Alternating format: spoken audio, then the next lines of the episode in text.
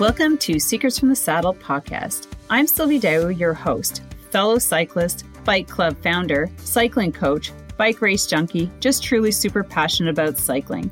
My journey with cycling started 20 years ago when I opened a spin studio, started a women's race team, and founded a women's-only cycling club called Cycle Fit Chicks. I'm super thrilled to reveal all aspects that make the world of cycling operate. I'm so excited to be able to bring you interesting people from around the world, pro cyclists, recreational cyclists, coaches, event organizers, bike shop owners, everything and everyone you need to know or ever wondered about when it comes to cycling. I know you'll enjoy this episode.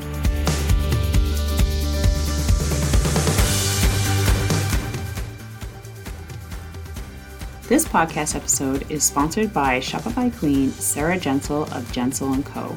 Do you currently have a Shopify site selling products or services that aren't performing as well as you're hoping? Or do you have a product or service you'd love to sell, but you have no idea where to start?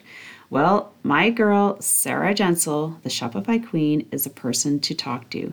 She is amazing and brilliant at branding and is currently helping me completely revamp my website on Shopify to showcase my new brand and selling my products.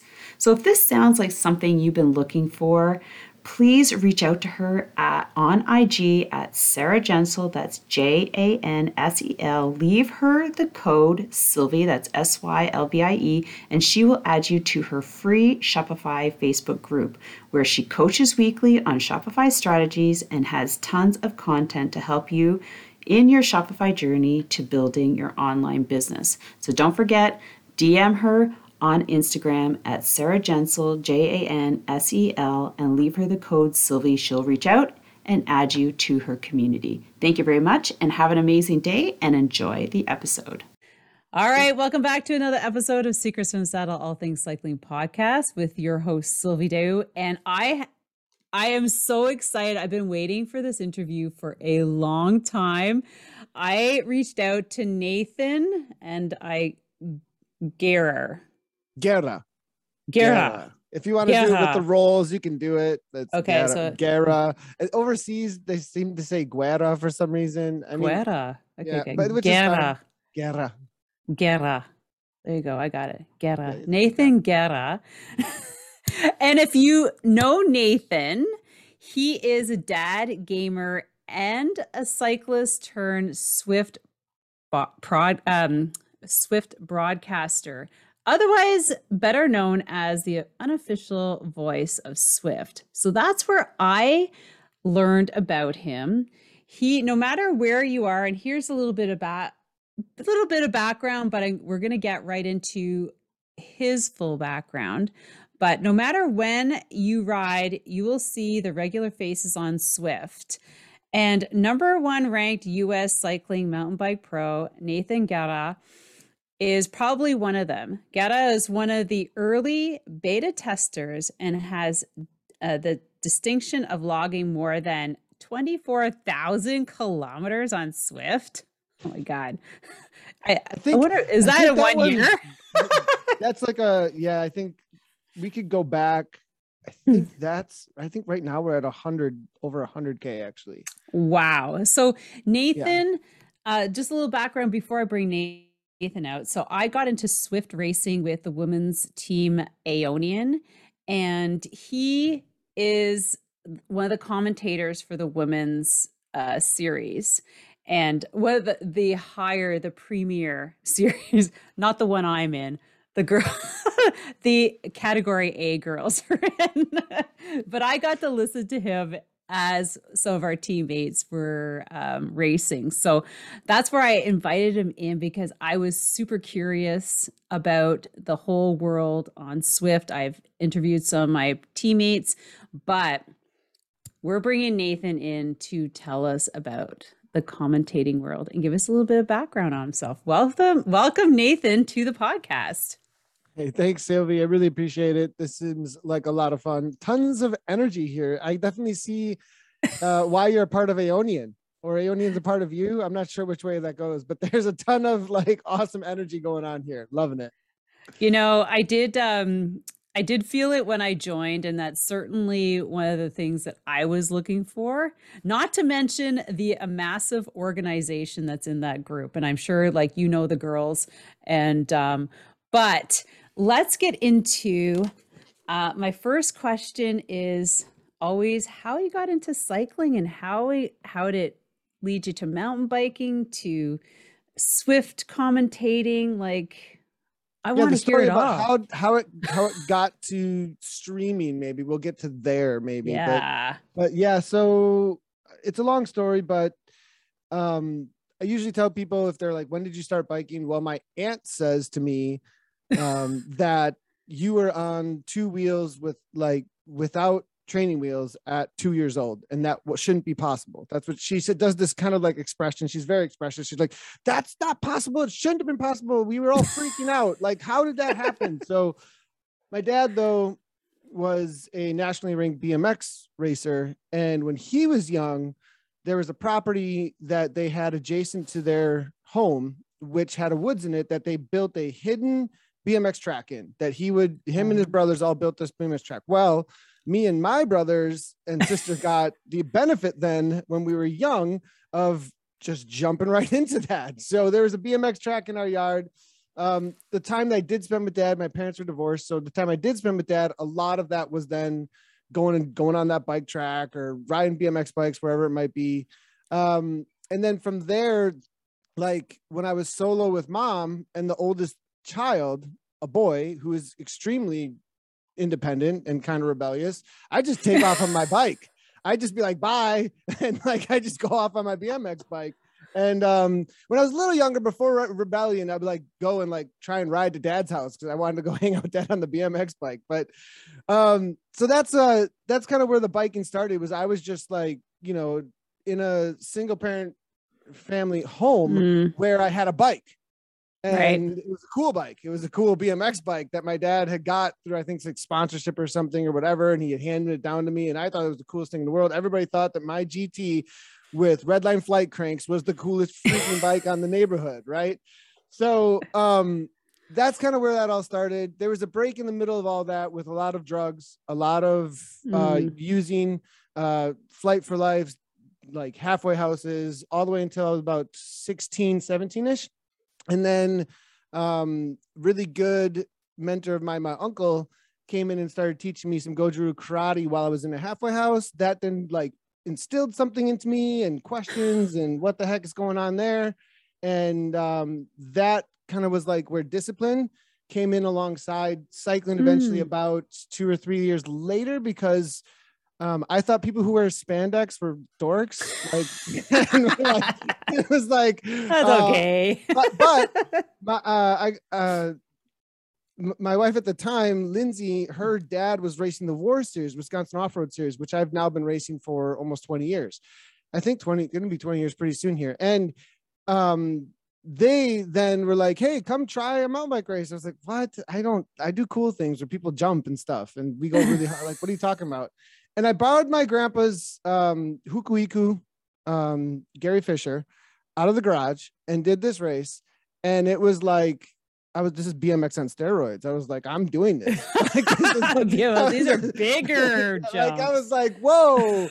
So, you know, and if you have a little bit, if you get rewarded from little effort, like, right, there's that whole like reward structure in us that like likes to aim at stuff. So I was like, whoa, I'm good at this. And I didn't do anything to do it. Bam. I bought the Mountain Bikers Training Bible, just started training. Oh my God. Joe Friel's Bible. Yeah. Just got right into it. And the next year I won the lowest category series. And they were like, you're sandbagging, get out of here. And immediately went right to the pro level. The second, well, almost. Yeah. I skipped like the sport level that would be kind of more like a cat 4-3 ish. And if you were a roadie. And then tried jumping right into the pro level. And I don't know if you know in cycling, but there's a big jump from novice kind of sporty to like, I'm a serious cyclist. Like there's this massive gap, right? Cause like I could get away with no fitness and just kind of fitness and not really training, like kind of weekend warrior training and win at that sportish level. But I got my butt kicked. I mean, ass handed to me the moment I got into any kind of They called it crop, but like P1, 2, you know what I mean? Even top three kind of area. Yeah. Whoa. That was, and so, so did you like step back and go, No, that's not Nathan. No, I mean, step back and assess like, okay, how do I? I definitely stepped back and assessed like, what do you have to do to really be at this level, you know? And I went back through the training Bible again. Like that was like a big resource. Field stuff was a big resource for me for a long time. And I would research his stuff. And as you know, the online, I mean, this is long enough ago that there wasn't a huge online like space to just get any info about training that you wanted at any time. Right. So like, you have to get these, you know, reading resources, whatever, but anyways, self-coached and kind of watched what others were doing and ramped up the hours. And I think I went semi-pro 2007, 2008. And then like actually licensed like 2008, 2009, won my first pro race right around that same time. Yeah. And Facebook started. Yeah. So, but okay. I feel like I jumped a bunch of things there. But, you did. I mean, that's essentially where the pro mountain biking and cycling came from in life too. So yeah, that's and so, then that goes into like a whole, like how did Zwift happen? That's a whole nother word because it's directly related to how the heck do you get that done? Cause I have 5 kids and you have 5 kids. Yeah. Wow. I have 3. Yeah, 5 kids. Oh my God. Okay. Well, yeah. So you hit pro level in 2000, you say about 2009. Like, I could go back and look, but it's right. It's that I started school and at the same time got a pro license. And it was like, how are we going to do this? But I started coaching as well off of all that I learned and the results I started getting. But yeah, right around then. And that was the same year that Kyle was born, my 3rd kid, my oldest son. And to get it done, this is always a story that's told. It's breast milk and bikes. So like, Lindsay would pump the breast milk and put it in the freezer. And I would go downstairs and she'd go to sleep and either she would get Kyle to sleep or if he was fussy, I would finally get him to sleep. And then I would go downstairs and jump on the bike. And I had the old Cyclops yellow power meter. I had that long time ago too. Yeah. With the Cyclops power tap. I think I bought that secondhand from a friend. I actually raced her husband, Makde Novak and Kate. I bought it from Kate. If they ever listen, maybe they'll know. People might know them. They're big in the Midwest scene. But and I would go downstairs with the power tap and start like, okay, I need my base, hold 200, whatever it is. And at that time I was like probably 190 to 210 watts for 5 hours straight, go. Right. And that would be like 8 or 9 PM at night. And I'd have the baby monitor next to me.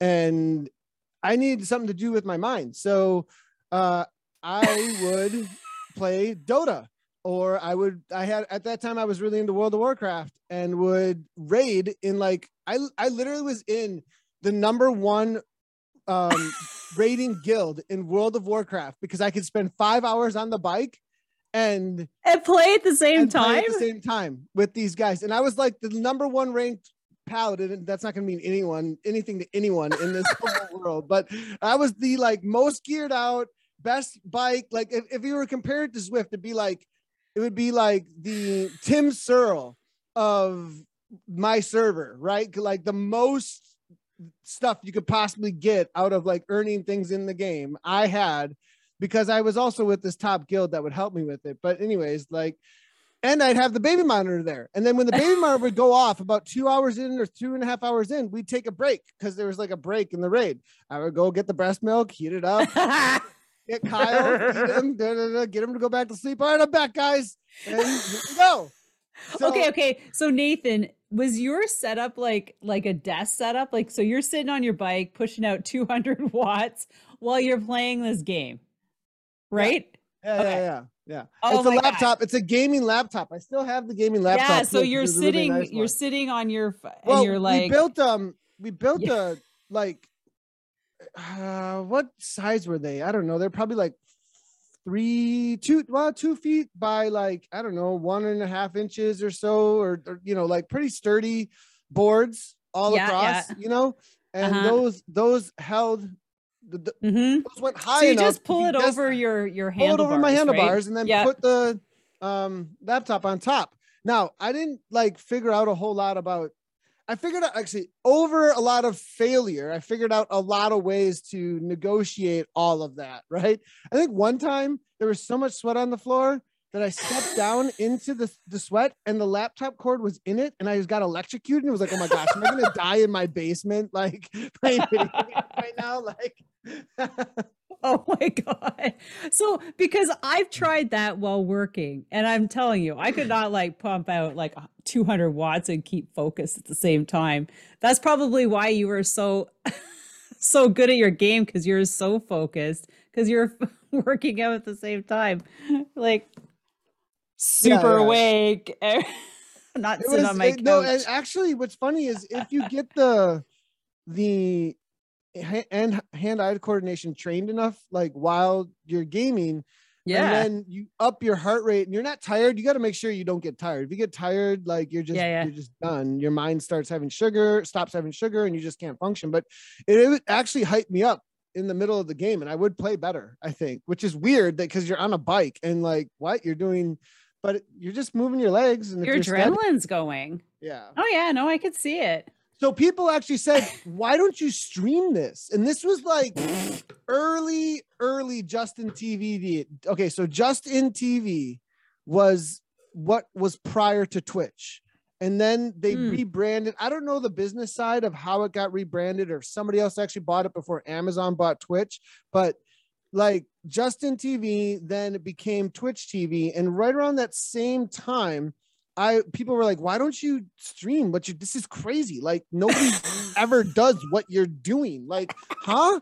And they're like, you know, it would be a little bit of clickbaity, you know, but it would also be like, wow, this guy's actually training to be a pro and he's playing World of Warcraft or DOTA or whatever and so kicking everybody's ass. So I'm trying to like figure out, and so over the next years, and I was always into media. I made the family like cousins camp video when we first got our first like video recorder, and then I bought like Pinnacle, you know, the Pinnacle movie editor or whatever, and got really into that. And I've always kind of been like techie with video games. Like video games actually pushed that. I had to plug in the Atari. Mom wasn't going to plug in the Atari, or mom wasn't going to plug in the Nintendo. I know that. So I had to figure out how to plug in. Yeah, that's right. Here it is. Like, don't expect me to set it up. Exactly.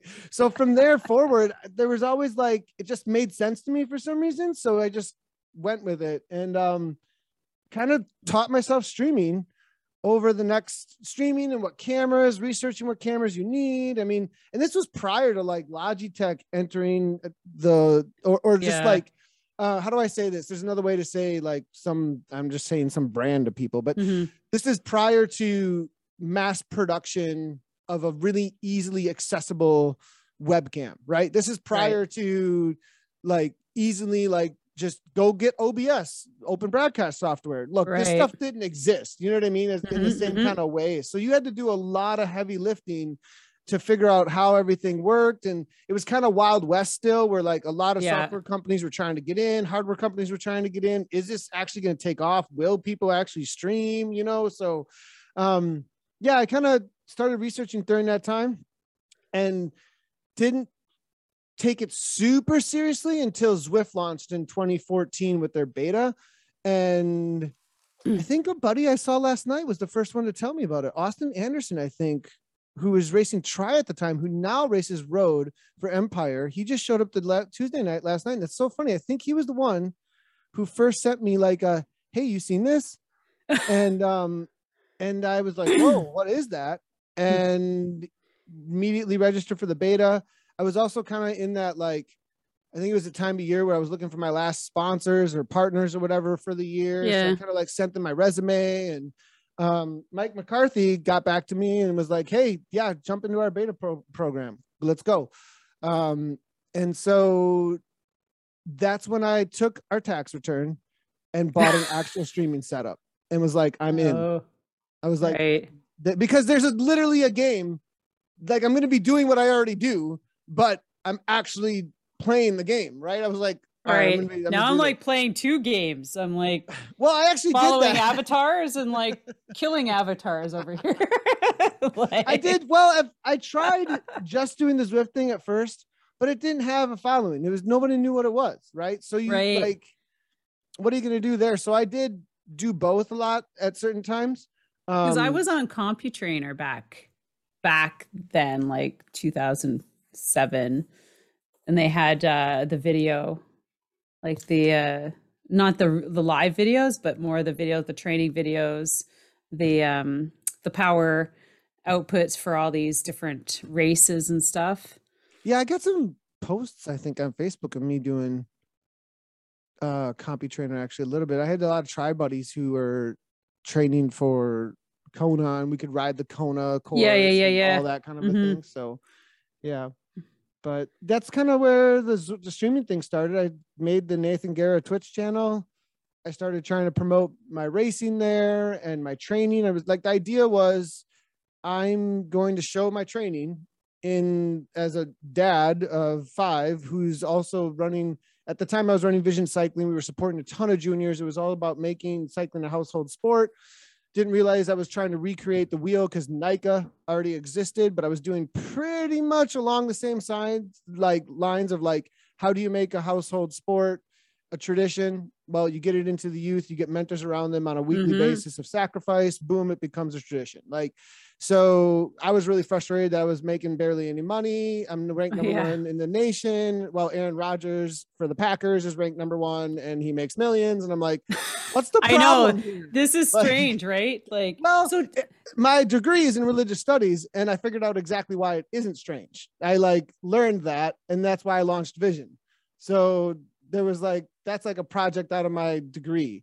So now we're jumping all over the place, but there's a lot. There's a lot that kind of comes. Okay, so can we go back to the youth group that you were that you created?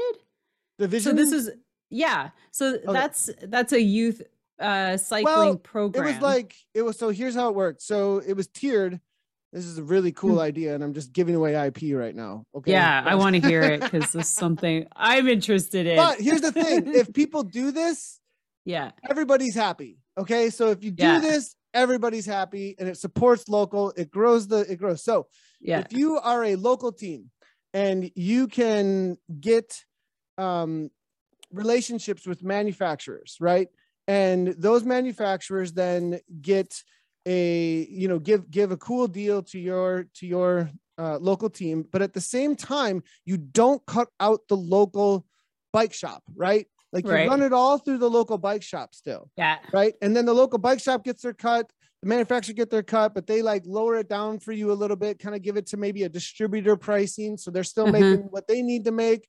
Everybody stays happy, because one of the main problems within the cycling world when it comes to all of this team support kind of thing is everybody's making everybody mad trying to cut somebody out of the chain, but you got to keep things local or else your bike shops just go away, and it's not good for the bike shop, right? So what I figured out was like, look, if we brand these teams Vision, but it's the all spoked up Vision, which is a team a shop out of Illinois. It's the wheel and sprocket Vision, it's the broken spoke Vision, and they are already usually bringing in the manufacturers that you're working with, right? We were sponsored by Raceface, Industry 9. We were sponsored by Power Bar, Schwalbe. Like, we had these brands then that, you know, it wasn't like you were usually fighting too much with the floor. I mean, well, Trek and Specialized might be not too happy with us. Maybe they should work with us then, but like, like, because we're down a notch. Well, we're talking to the ones who are like right below them usually, because Check and Specialized already own the floor. So it's like, they don't like, why do we got to work with you? And so we're kind of like,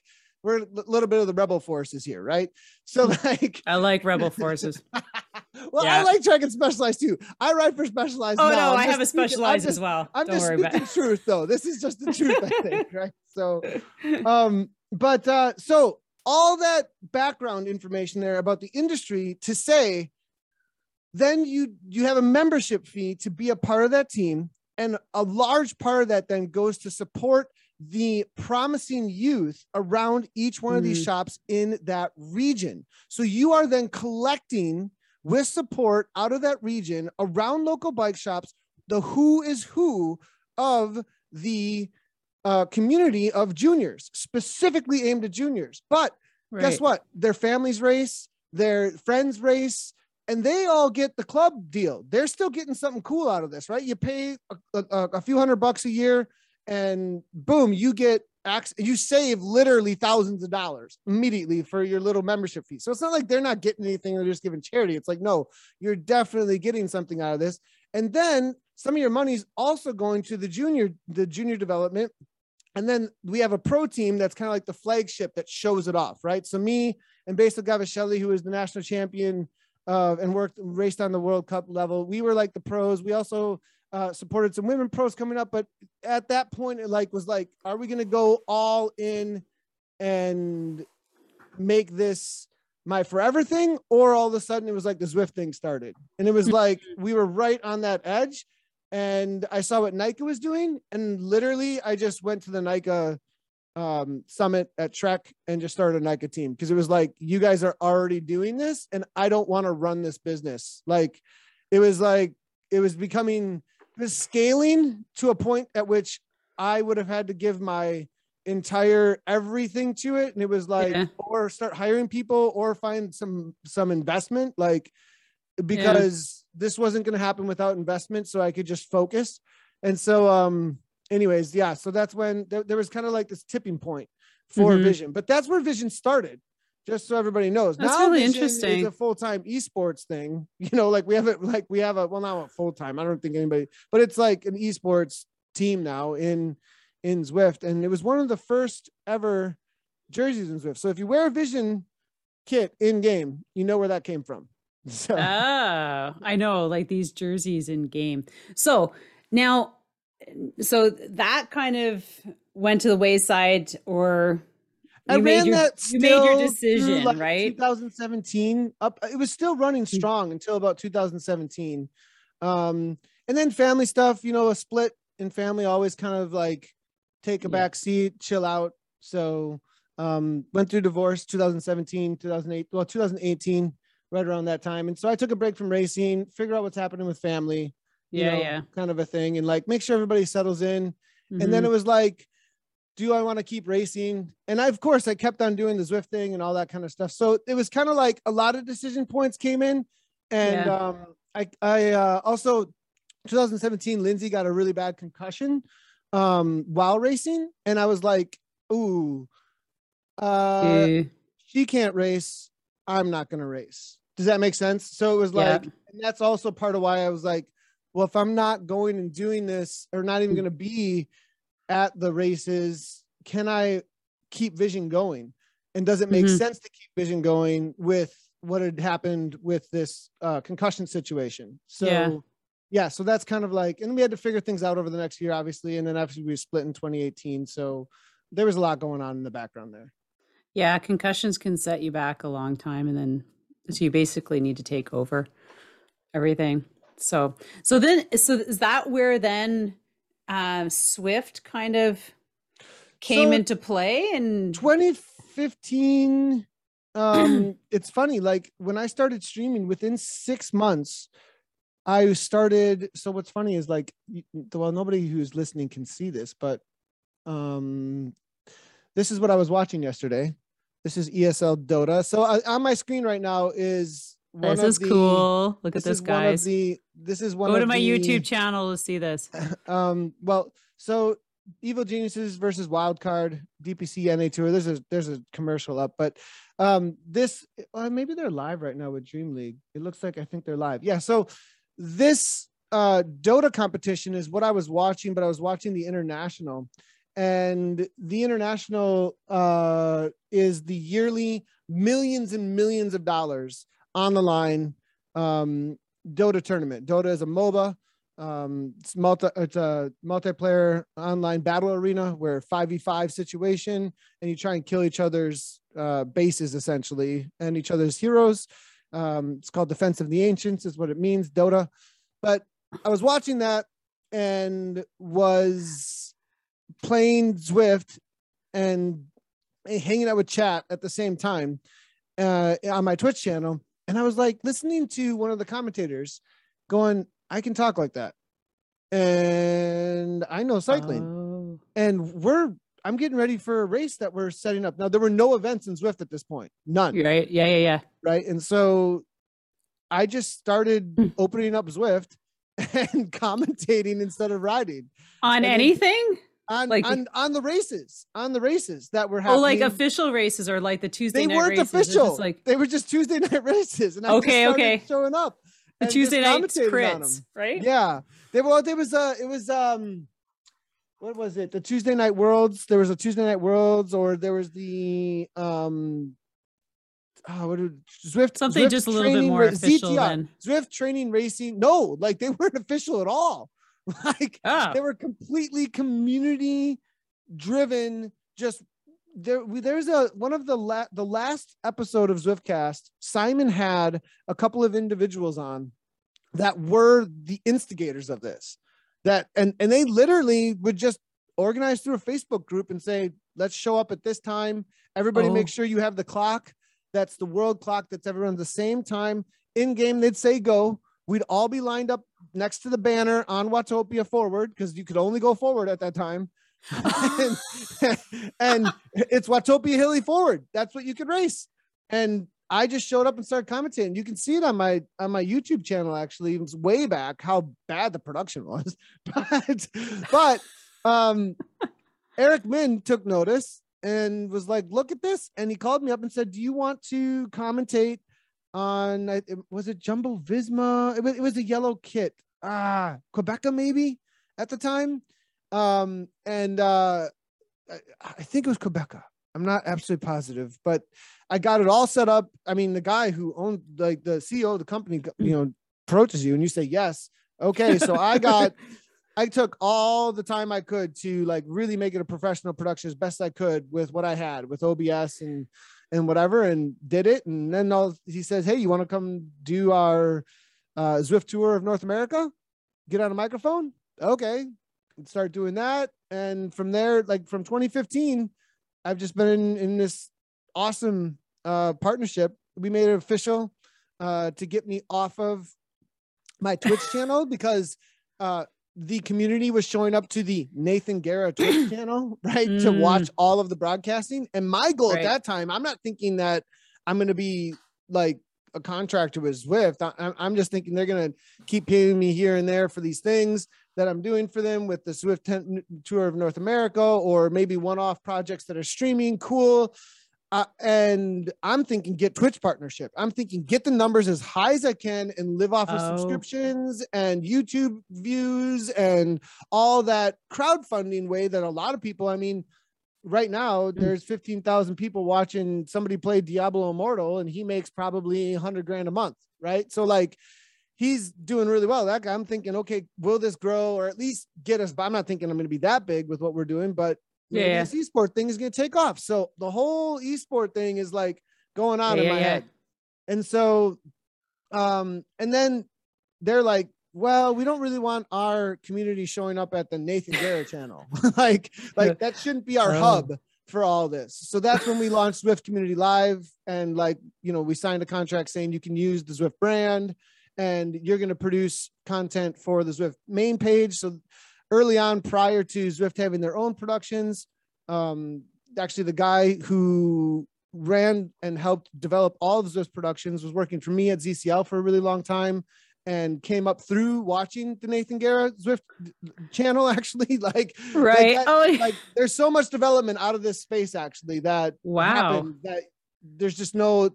You got to tell the story to even know how this all grew, kind of a thing. So, so then we launched ZCL, and from there it was go. And then slowly you start, part of my job was then identifying in the community who's doing what and what's worth talking about.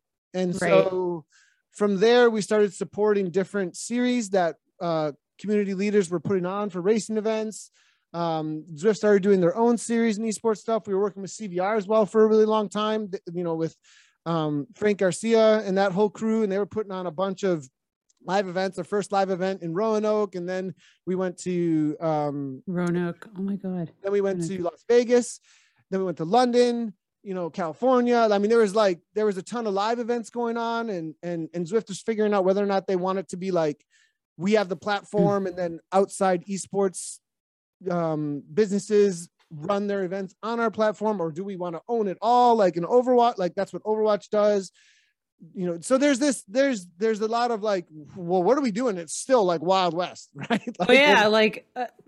When I got started, I'm like, this is like the wild. I was like, how many links do I, how many platforms or like links do I have to check out and check into and confirm? And I'm like, somebody just send me them to me, because I have no clue what to do. Well, okay. So that's where we can get to like where you jumped in, because about, is it like 2 years ago now? I want to say. Yeah, I mean, when the pandemic started, right? Like, yeah, that must have been it just went, everybody got a trainer and then got on. And that's when I got on. I met Martin. A little bit before that, I met Martin from WTRL. And some people kept on saying, hey, Nathan, check out what this guy's doing. Check out what these guys. I'm like, what? Team time trial? Yeah, right. I'm not a time trial guy either. So like, yeah. There was probably some background head like prejudices going on in me about like time trial, like really spandex guys. It sounds so boring. Like we're just gonna suffer for whatever. And now I love the team time trial. It's like the coolest thing I like do on Zwift, I feel like. But finally I got a hold of Martin, or Martin got a hold of me, vice versa. And from there, WTRL, you know, and them being a part of the broadcasts, and I made the introduction of Martin to Zwift. Actually, we had a couple of meetings and said, hey, what they're doing is really amazing. Check this out. And we kind of like proved it through commentary with Dave brought Dave Tolan around that same time. I mean, there's a lot more background here we could go into how that, I mean, how many different people have been a part of all the broadcasting. I mean, we just skipped over like, I don't even know how many years, like 3 or 4 years of like development and different personalities, different events and different racing scenes. But eventually, you know, where the Zwift Racing League and all that, and where you connect with this came in, was the introduction of WTRL and running time trials. And then Zwift seen what WTRL was able to do. And then from there, we were like, this is the premier thing that we want to start pointing, because like you said, like, how many things do I gotta what I pay attention to, you know? So pay attention to that. That's right. There is a place in my head, in my heart though, right here, that has a little check in the back of my head, because there's a lot of other amazing community members who are leaders in the racing scene. SCR comes to mind, DBR comes to mind. You know, there's just so many. There's 3R and who used to be Team DZI, Team Z. I mean, that way back in the day, they were one of our first ever charity / event organizers, the KISS racing scene. I mean, there's so many that have done an amazing job. So I'm not in any way downplaying what they have done. It's just what WTRL did, alongside of also the Zwift Power guys too. I got to give them credit too. They just organized it with the data that was needed to be organized and took it like as a full-time serious thing. And and from there, now we've got the Zwift Racing League and everything that we're doing with those and how we're commentating on the races. And we commentate your races. I heard you say, wait, you'd commentate only like A star. Hey, we're working on it. Okay. We're trying. I mean, there's so many races. Oh my God. There are so many races, because like, even in mine, I'm like in the C category, and there's different levels in C, you know, like there's, cause I'm like, I think I started in super chicoladas, whatever. But I'm like, I'm dying in this league. Like in this, I'm like literally dying. I'm like, can I go down just to like maybe work on my fitness and then, you know, go back up? And then also, a lot of my teammates are UK based, because that's where they started, right? So they're racing at 2 PM Eastern Standard Time for me, which is 7 theirs. And then Carla started a US team, Eastern Seaboard. So, and I'm just like, oh my God, like somebody's must be paying this woman to organize this. Cause and like see Div 2, I mean, there's even a Div 1, there's probably a Div 3. I would think, there you like, could go. I mean, it's like, yeah, there's, and that's the, okay. So I want to, what comes to my mind just seeing that is how cool it is that there's this, what I want to hear from you, like the women's movement on Zwift. You've never seen this much racing of women ever. I know, like there's 90 women in our team alone. And I don't even know how many of them race regularly on a week, because we're in one thread, right? We're in one thread of like 4 threads. And I'm just like, which thread should I be in here? And it's just, but that's the, and, but that's the, that's just one team. And you think about all the other teams that are sitting there on the start line. I'm like, this is a crazy, amazing. And from where, like where we're all sitting, you know, like it's cool to be connecting. And now we're all, cause you know, the season's kind of over. So we're all connecting on Strava. Are you know, in real life stuff. Like, you know, like, so I actually have kind of realized I have Zwifters coming and staying outside my house in their Sprinter for Toad, actually, like, and plugging in with their Sprinter because Toad's in town, you know, I think. And then who's, you know, Toad? Tour of America's Dairyland. Oh, bro, who's Toad? What is that? That's Toad. Okay. Tour of America's Dairyland is a pro. It used to be Super Week way back in the day. And then now it's a pro tour with 12 stages, I want to say. Okay, where are you sitting? Me, in the States? In Wisconsin. Yeah, so I'm in Wisconsin, right between Milwaukee and Madison and Oconomowoc. So Milwaukee, Madison, Highway 94, literally the city that's like right in the middle of Milwaukee and Madison on Highway 94. Okay. Yeah, yeah. So there's a tour there. Okay, I have never heard of that. Yeah, Tour of America's Dairyland. It's... you know, it's pretty top tier. I mean, like last year I raced some Legion boys in that. Project Echelon will have a full squad here. Butcher Box was here last year. I mean, there was a lot of top road pro teams that had shown up as well. You know, like tons of them. People coming out of Canada. People were coming out of Costa Rica. Oh, I mean, wow! There's UCI points up for grabs, and you know, I believe there are. I'm pretty sure it's UCI level. I'm not positive. See, I have a Cat 2 license. I could have a Cat 1 license, or if I really wanted to go for it, I probably could go pro on the road, but that's a whole different commitment. Yeah. That's a whole different level of commitment. You talk about pain. They would also do, they want some like old guy in the twilight of his career who's still racing his mountain bike in Zwift, but they're like commentating from the back. Yeah. Well, that was the funniest thing is that the first race last year, Bud and Brad are up on the commentary, and I know these guys from commentary world, right? Like that's I'm kind of like I could be their colleague if we're doing a Zwift thing, right? And so like, and Bud totally goes, and also hear the voice, and calls me up to the front, like calls me up, like so, which was funny, like.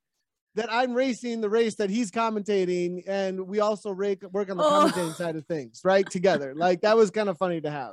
So anyways. Well, you know, like one of the times when you're commentating the women's, you had our hat on. Do you remember? Like our big bobble hat. I also have your socks are like one of the main socks I wear. Like a lot of, they are. I think I have them. They might be in the laundry. See, that's another thing. Like there's a whole kit outside the internal kit that you could be wearing. And I'm just like, these girls have it going on. Like I'm like, wow, you know? So are we actually going to be on YouTube? Is there a YouTube of this? Is that actually? Well, this goes onto YouTube as well. I probably should have like, I didn't know I was going to be like my face was going to be on this. Like this is all color keyed. I know. I noticed your bike in the background there. I'm like, I was like, he's got the black backdrop. Cool. I mean, you want to see, I mean, we could go way back and there's like all kinds of stuff. This is a little joke thing I made with like, talk about the KISS Crit series.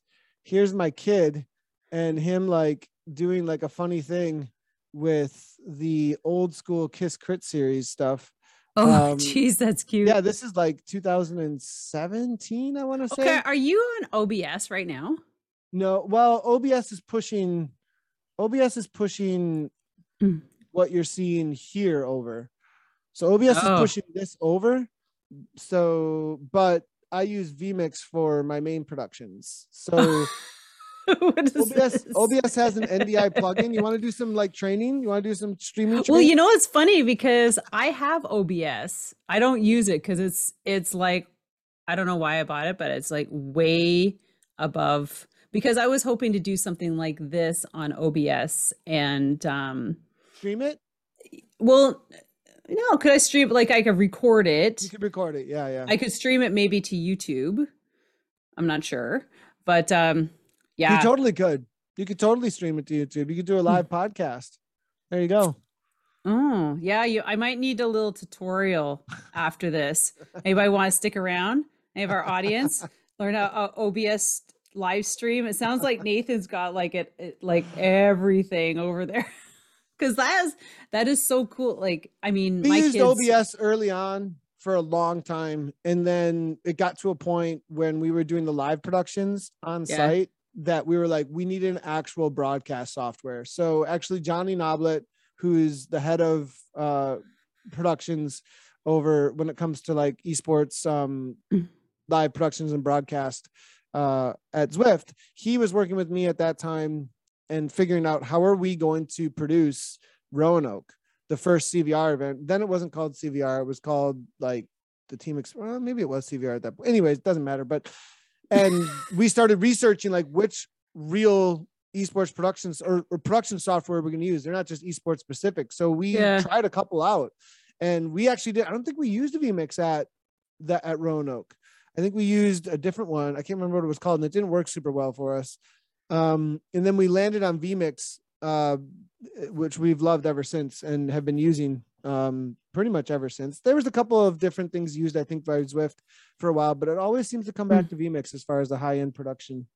Now we're down serious rabbit hole. Are we, do you want to go back? Yeah, I know. So let's get back to Zwift, but because, so obviously you've got time off to go ride and train and take the summer before like everybody like floods back to Zwift. Usually we don't though. That's the funny thing. I mean, really, this is the first year I've taken any real time off. The first time, like I've been going pretty much like we went straight from last year ZRL. Maybe we got a little bit of a break last year too. But the year before that, for sure, it was like right into doing those pro races we were doing. We were doing like the Project Echelon stuff was happening on Zwift at that point. And like we just boom, boom, boom. And then the classics happened, which are coming up pretty soon here again. And, you know, it was like, and then also Australia. So, right. So Australia's in their winter. And that's right. Eh? So we were supporting a lot of that Australia stuff. And I was the only one to do that alongside of the talents that they would bring in there, as well as the event organizers. Now we have Anna Russell, which just totally frees things. I don't have to, thank you, Anna. I'm so happy that Anna really took all this on, and she has her own story and journey there because she essentially recreated herself as what Nathan did, really. From what I see with her, like, in the same way that I said, okay, I have to do this. I have to learn this. I just went and learned it, and just trial and error. That's what Anna's done over the last 2 years as well, 100%. And now she can run an esports broadcast. She just did 100%. And at a top level, she just did the New Zealand Tri-Series, I think it was last night, all on her own, and does the ZRL totally her own productions and commentates at the same time too. So holy really cool. crap. Wow. So what's your next step for you? So is it just doing the same thing, or are there more projects in the work? Are we going to see more e-events? Because, okay, so I don't know if you know Hunter Allen. Yep. Yeah. So he's a friend of mine. I've interviewed him twice, and we talked about how e-racing was taking away from road racing. How really? Do you feel about that? Well, I asked because, you know, a lot of people are like way more people are online racing that they are on the start line on the road.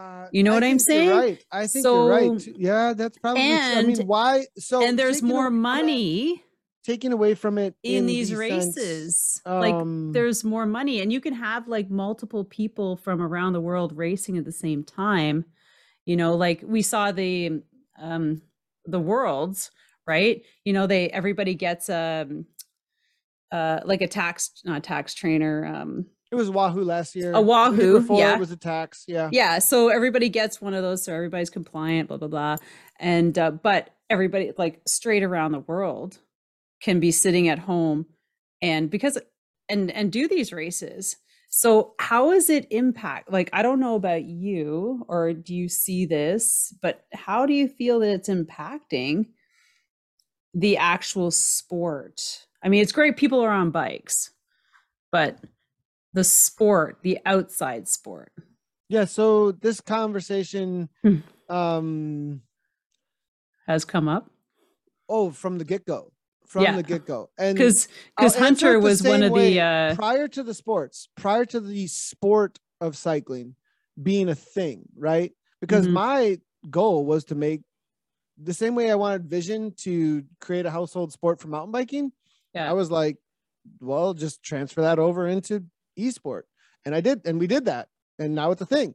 Right. And so my friend, Tyler Gauthier, who was from the UP, he looked at what I was doing for 5 hours and was like, you're insane. What are you doing? Like, what the heck? And this was prior to Zwift. And I'll answer you the same exact way I answered him because it's the root of your question. What's your expectation of what cycling is? That's all it comes down to. Why is your expectation of what pedaling is? Why is that only in a, I mean, I understand beauty. I'm not like, but that's a different conversation. Okay. You like, those are, that's are you talking like outside adventure? Okay. As in beauty? That's a different conversation than what your expectation of cycling is.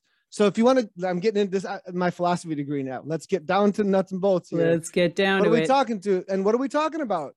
Like, if your expectation of cycling is adventure, okay, that's your expectation of cycling. But I don't think that defines cycling at its absolute root. And at its absolute root, when it comes to a sport, you're pedaling.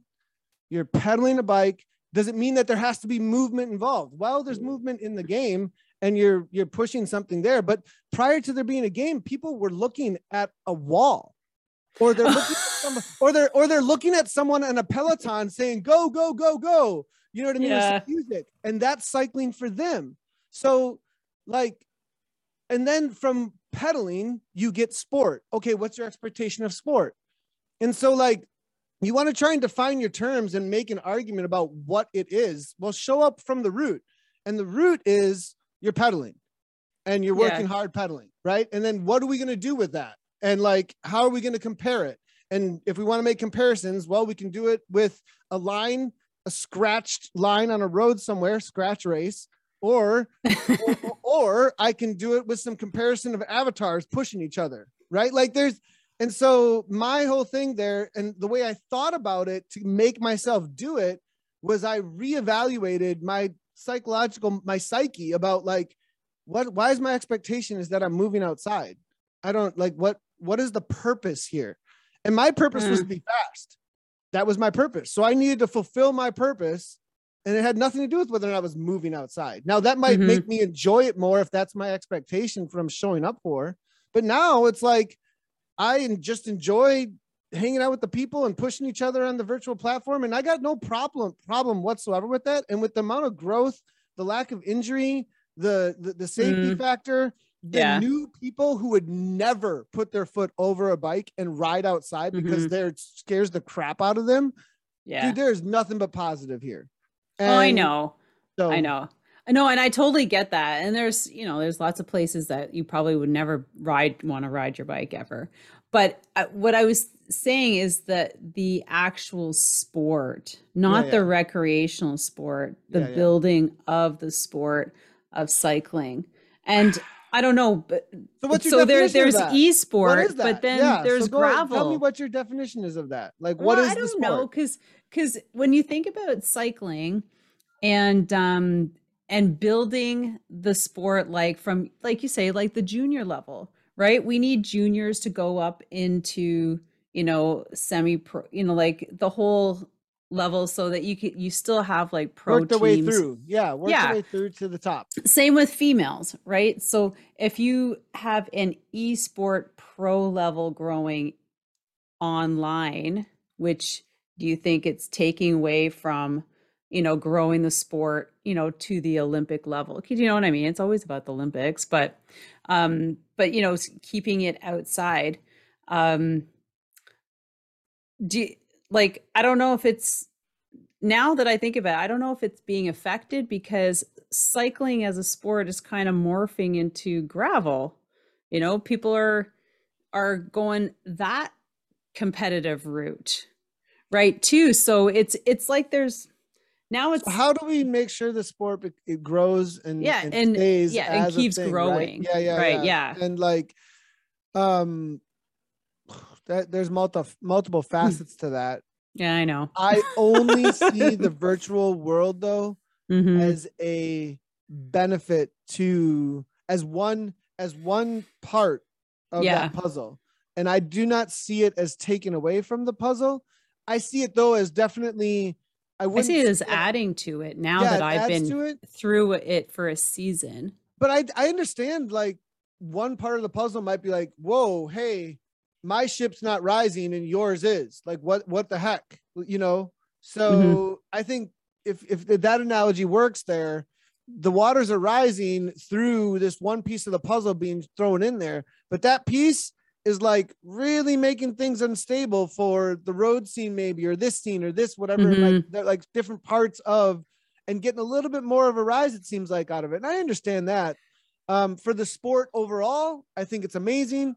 Maybe a couple of places that need to figure out how to serve or entertain or, you know, I mean, this is a supply demand issue in some ways too. It's like, are you interesting?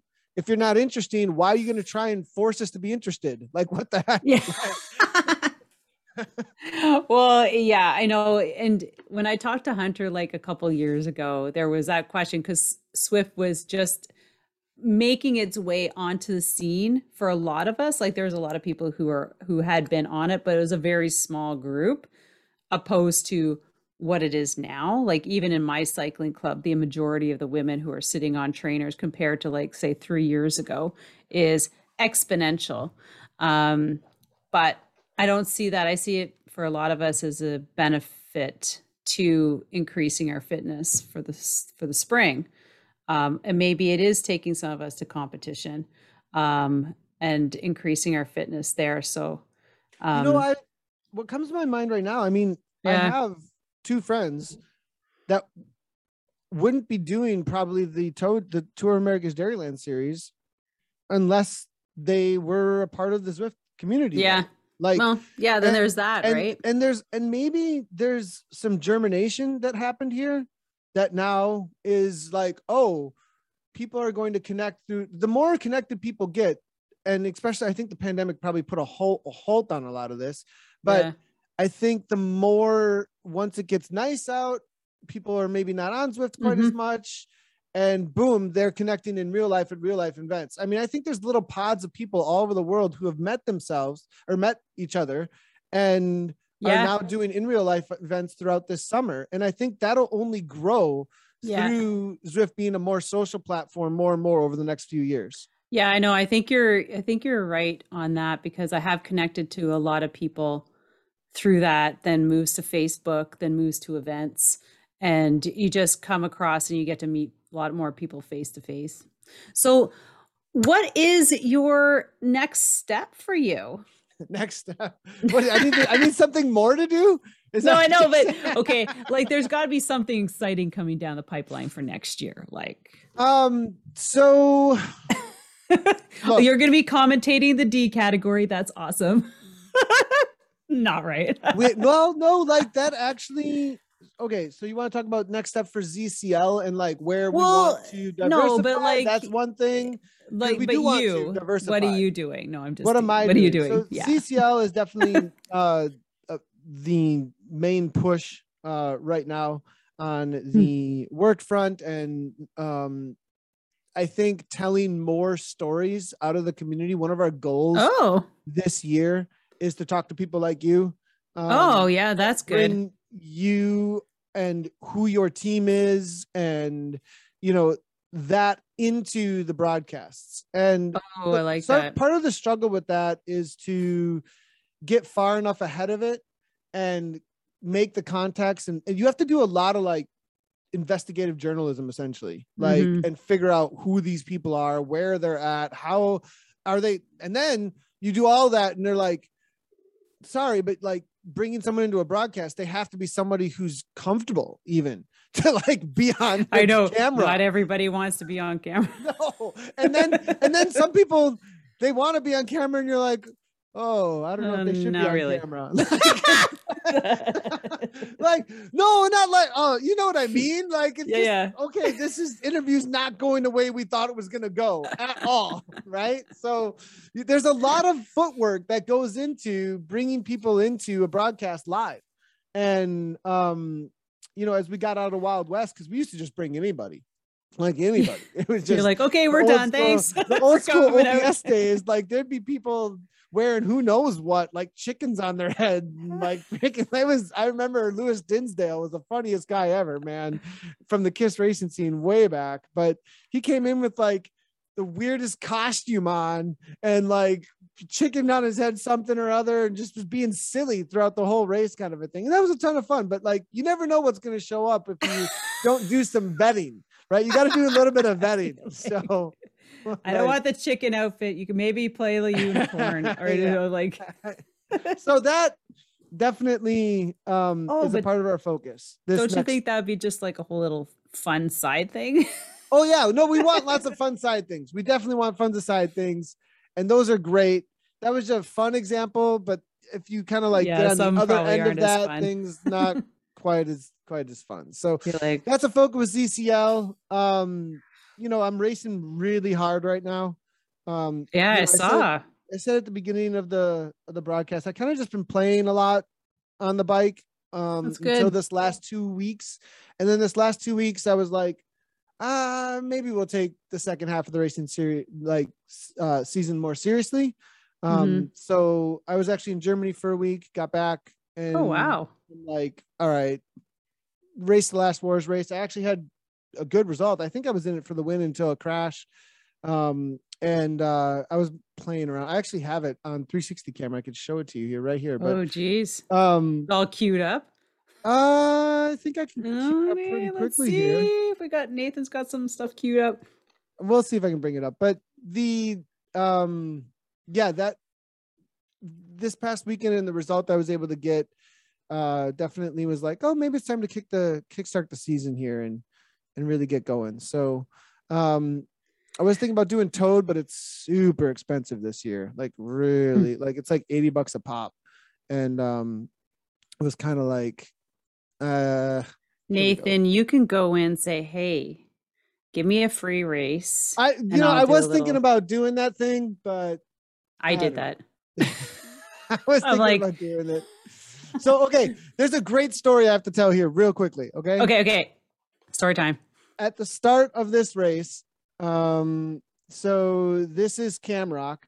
All right, everybody. You better be on YouTube right now. Madison, Wisconsin. That's Cam Rock. Brian Moder. If you don't know who Brian Moder is, that's the guy who's right in front of me on the video right now. Okay. And he is a legend. Okay. Just a second. All right. Okay. So if you see Nathan's arms right there, I just spotted you. So I was looking at the two guys in front. Obviously that's not you. Me. There's you. Me. Okay. Perfect. Okay. Yep, all right. We got the handlebars. We got everybody in front. Yep. Mountain bike. Okay. There we go. This is Cam Rock. At the start of this race, Brian, who's, I think he's won Iceman 3-4 times, Chequamegon multiple times. Like, I mean, he's a legend. He's been WARS champion the most times, I think, out of anyone. So definitely legend. He shows up to this race. He lives in Arizona now most of the time, but he helps out with a ton of junior coaching actually as well. I think he actually coaches a couple of the people who are ahead of him in this race right this second. He looks at me and goes, "Hey, you know Brockway in the UP?" I was like, "Yeah, I know Brockway." If you don't know Brockway, it's like this insane climb in Copper Harbor in the UP of Michigan. And Brian spends a lot of time up there. A lot of mountain bikers spend a lot of time up there. Great mountain bike trails in Copper Harbor, Michigan. Yeah, UP Michigan. So he is like, "I have this awesome poster, this amazing poster, Nathan, and it says on it, no sleep till Brockway, no sleep till Brockway." Do you know the reference? Does anybody know the reference? I don't. No? Oh man. Well, I'll show you the poster. Here is the poster. Is it like till you hit the top of this hill? So this is the poster he was talking about. No sleep till Brockway. Well, at the start line, he's telling me about this and he goes, "Nathan, what's on right now?" No Sleep Till Brooklyn was playing across the, which is a Beastie Boys song. It's going off. And he's like, "It's a sign. It's a sign." I know you're all like, "Where's this going? Where's this going?" Well, I then am like laughing about that. I was like, and he always does this at start lines. I swear. Always does this. He does something and like, it's always a fun little thing or whatever. And he makes a joke and it comes up during the race somehow. Well, I'm joking because I'm like feeling pretty good right now. And I'm like sitting on the back. I'm like, this doesn't feel that hard, but I know Ben is at the front going stupid hard, Ben Senkrick. And so I make a little joke, but I say it wrong. And I say, "No stop till Brockway" right here. And I make this joke, left-hand turn, right here is where I say, literally right here, I say, "No stop till Brockway" as a joke to him. And boom, exactly at the same time. And I'm like, are you kidding me? I literally just said the thing that he said was a sign and boom, I'm on the ground. Like, are you kidding me? If you're not watching on YouTube, this is me crashing into the bushes. 30-second gap immediately opens up. That looked like a pretty good fall. Oh yeah, actually. It was full on over the bars, right? Yeah. Cycle cross it back on the bike and close it down. Away you go. I closed the gap down and freaking I closed the gap down. And the moment I get back, it's like three climbs after this. And Ben just went full gas over the top of the last climb and I went totally nuclear. And that was my race. If you have to close down a 30-second gap and then go at the pace of the front of the race three times over the top of a climb, it's like it goes to show you like every little match matters. And that was my race right there. I actually brought back I think 40 seconds in the last lap after I recovered, but it was too late. That was nuclear. Yeah, full nuclear. Boom, done, like dinner. But I'll just go home. Have we got enough rep? Yeah. Did we cover everything? I think we did. I think we did. Did we? Is there any like rock unturned here? Well, I'd really like to go back to when you were 10 years old. No, I'm just kidding. No, but this has been amazing. And I hope our listeners have had a good time listening and learning from Nathan. Like I'm still blown away at the capacity of Zwift and everything that it does. And I know that you talk about it and I'm just like, oh my God, I can't even imagine what you guys had to go through to make what is happening. And I can't even think about what you guys are going to do for the future, but I'm super excited to be involved now knowing you. I know maybe you'll be commentating on one of my races. I'll have to like really pay attention. Maybe we need to have you as a guest on ZCL. And then bring me on. And then it'll be a segue into, well, who is this team she's riding for? Who are the Super Chicas? Like that's totally something we got to do. Yeah. Well, we've got some really key girls at the top, right? That have done really well. I'm like, where do you find these girls? You're racing all over the US, it looks like, aren't you? Well, yeah. So I was just in Toronto last weekend. I wasn't racing, but I did the Ride to Conquer Cancer. So that was a 2-day event. Yeah. And I'm just like still getting my body back. Not that it was hard. It was just long and taxing. I can't even say, but I felt great. I'm just tired. I'm fatigued. I'm old. I'm fatigued. And I look at some of these ladies who race like all the time. I'm like, and they're older than me. I'm like, I don't know how you girls do it, because, but it's different online. It really is different online than the side. But my next race is coast to coast. Not the long one. Okay. I was going to say. Not the long one. No, I am not there yet. Maybe so next year. How long is it? How long? It's 180. 180 gravel. I did 270 last weekend, 2 days in a row, like over 2 days. So I was like, one day was 159. So I'm like that. I kind of use that as a gauge just for the distance and the time on the saddle and everything. I have a week and off, and then I'm biking, and then I'm driving down. And then that one. Then my real one is 8 hours Hurton and Halliburton in Halliburton. 8 hours. Ouch. Yeah, 8 hours. So I mean, like, really, it's going to be 8 hours. Now, I did that first one last year, September, my very first gravel race. I started mountain biking first, so like my mountain biking skills are pretty. Like I love going down. You doing Iceman this year? What is that? No, Iceman's the largest mountain bike race.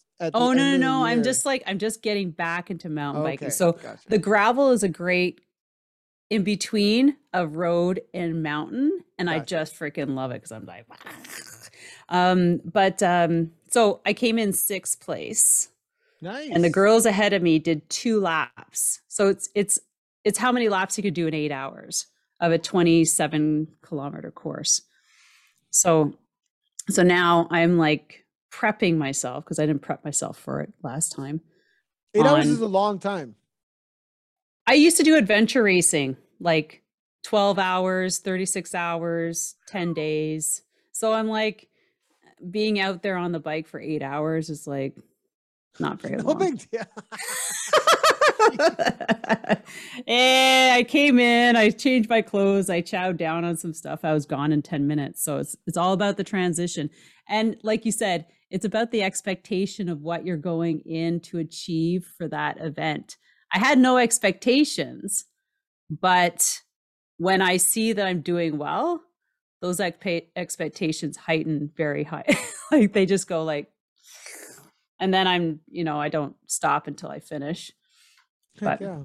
So that's kind of like my season. And then next year I'm looking at Unbound and Leadville, like higher level, like American races that look really cool and fun and fucking hard as hell. But yeah, but that's fun. Kind of the, I think there's a lot of movement around all those. Yeah. Nathan, so stages. Yeah, I need to get out. I'm thinking about those same events as well. And whether or not to, I feel like you said, what's next? It's like, I've been racing the War Series for a long time and I like it. I love it. And the Midwest scene and Toad and staying in the Midwest because it's close to family too. Like being here, being dad is a high priority, obviously, but. How old are your kids, by the way? One turned 18 yesterday and had her graduation party over the weekend. Yep. 15, 12, 10, and 8. So, but the 3 youngest are boys and it gets crazy. Oh yeah. Yeah. So lots of biking, skate parks. Are they into football? No, my kids are definitely after dad. So that's good. It makes it easier. But, I'm a hockey player. Oh God, you're lucky you didn't go hockey. Like I just, the driving with hockey, the driving expense with hockey, which I would be fine if one of them wanted to play hockey, but I have my prejudices against ball sports. Maybe we won't go into that too much. I have my prejudice against hockey, so we won't even go there either. Oh, in my opinion, hockey is like the most technical sport on earth. One of the most technical by far. My husband was a AAA hockey player. He's like, no way. My kid going into that. I'm like, cool, because I wouldn't be driving. All right, everyone. So Nathan, just like one last thing, where where are you going personally with your outdoor racing? Like, yeah, I know you're getting back into it. It feels awesome, giving you ideas. Like, yeah, so for sure, for the rest of the season, I'll be at the War Series. We'll be traveling. We're looking to see what to do internationally over the winter, maybe in some more southern, in the southern hemisphere.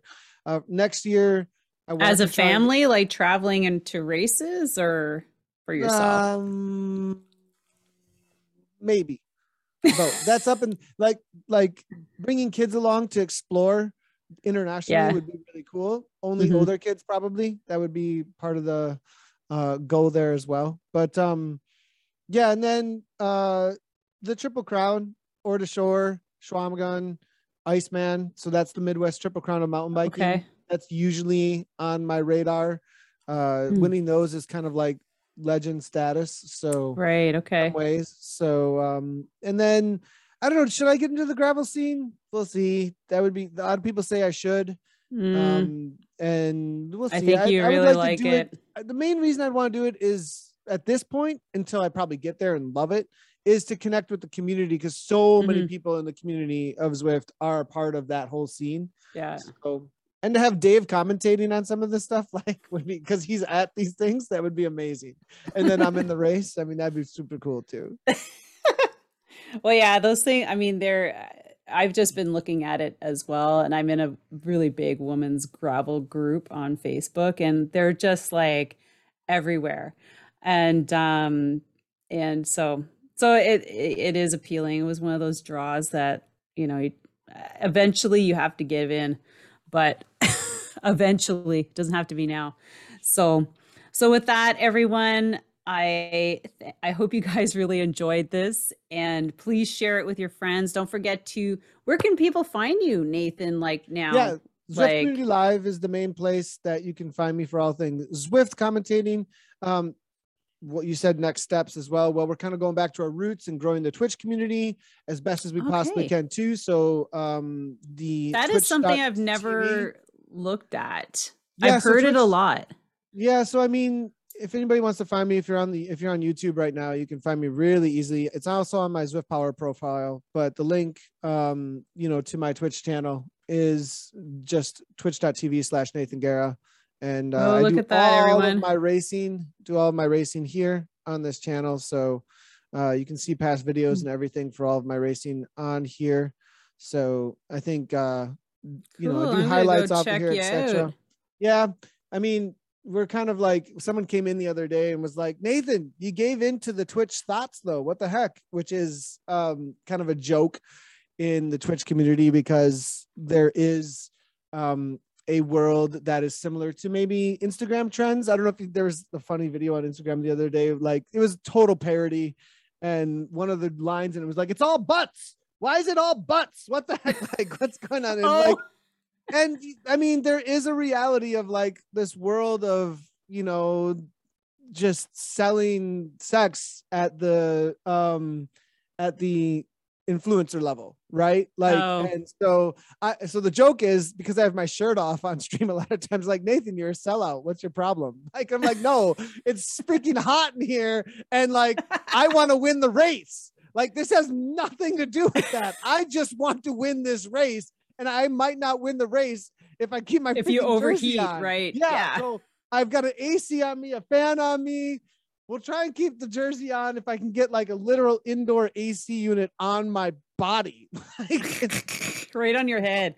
Yeah, no joke. So, but yeah, so one of the goals this next year is then to go back to roots and grow the Twitch community and the streaming community from the personal streaming side as well. Not just the esports commentary production side, but also like, how do people share their experiences with in a streaming platform? So that's one of our goals as well.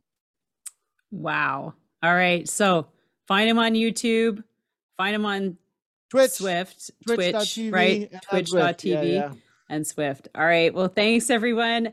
Thanks to our listeners. Don't forget to follow the podcast on Instagram, Secrets from the Saddle podcast, and join our newsletter so you don't miss amazing interviews like this and also cycling news. And thank you so much, Nathan.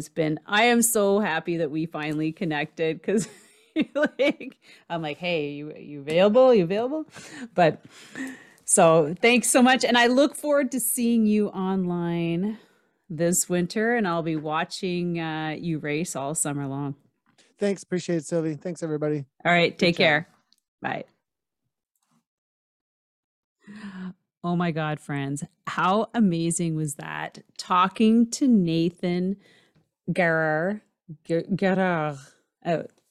but he is like, I don't know about you, getting a feel for his personality and just the way he is. I'm still totally confused about Zwift, but oh my God, the background that we got from him.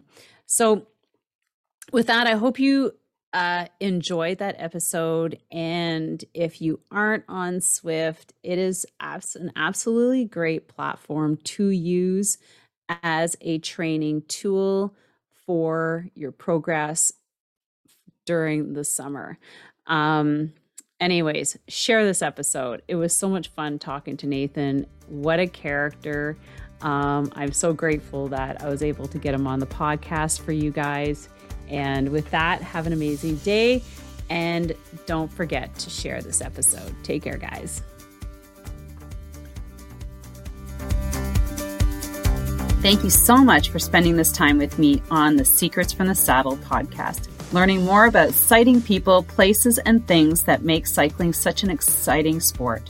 I am so glad you stopped by today. Please leave me a review if you feel so moved to do so. I would love to hear your feedback. And if you could take 1 second to share this episode with someone you think would enjoy it, I would be forever grateful. Also, if you could please leave me a review if you feel so moved by going to iTunes and leaving me an honest thought and an honest comment, telling me what you think, and most importantly, tell me what you'd like to hear more of. It would really help me to bring more great, inspiring cycling stories to you. Until then, have an amazing day, make sure you ride your bike, and don't forget to visit my YouTube channel if you'd like to see the full version of this podcast live.